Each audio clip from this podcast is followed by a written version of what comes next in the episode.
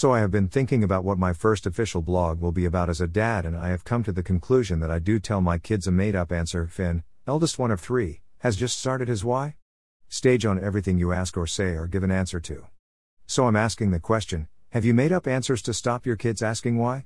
So when it comes to the answers, I give him about three or four correct answers and then tell him because it's the way of the daddy and that's why. He usually gives up after that, but if he doesn't, then saying something off the top of your head is quite hard to think of. But when you do think of that answer, it's either really good or really stupid. I know that my father did it to me because every father doesn't know all the answers, and I know we are supposed to, in a way, be a fountain of knowledge and answers, but we aren't Google. I don't know how my father did it because he never really had the internet as readily available as we do today, he would have to wait for the dial up internet to load up, make sure no one called on the phone or we would have to start again. And then load up the Dell computer we had in the computer corner in our house, then type, wait for that to load, and then give me the correct answer. Instead, he would just make up answers. Like, Dad, why does the sky look blue? The common answer I used to get was it's the reflection of the water from the sun, which I now know it's not at all. But I asked Finn the other day, go get your shoes, please, we are going out. His reply, why? I said because we need to go do some bits around town and maybe go to the park. His face all scrunched up like I had just told him the mathematical equation for pi and then straight faced replied why. At this point, I can't put his shoes on because whenever I want to do something, he turns into some floppy sock and forgets that his foot is attached. So I'm trying to get a doodle on his foot because slapped on the back by the youngest shouting Dada and Megan asking me, Have you seen the change that was on the side the other day?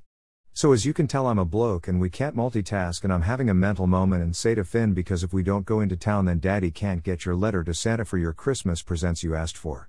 And he replies, Oh, okay, that's it. End of that conversation. Now to the wife, it was on the side when I put it there, but I move things into random places, unknown why just makes it look tidy, but I can't remember where I put them. She replies, Oh, don't worry, I put it in my purse when I brought it home the other night. So I'm thinking to myself, great, everything sorted on the mission to get out the house. Oh, how I was wrong. Daddy! I hear in a tiny voice. Yes, buddy, if you don't put my letter and I don't get any presents from Santa. No, pal, you won't get any presents because Santa doesn't know what you want. Why? Because he isn't a mind reader, I wanted to reply, but instead I come up with because he is magic and travels all around the world in one night to give all the little boys and girls the presents for Christmas morning. Why?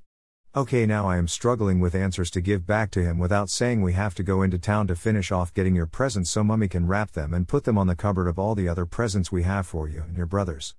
My brain is running through suitable answers to give him back and for him to not say why back to.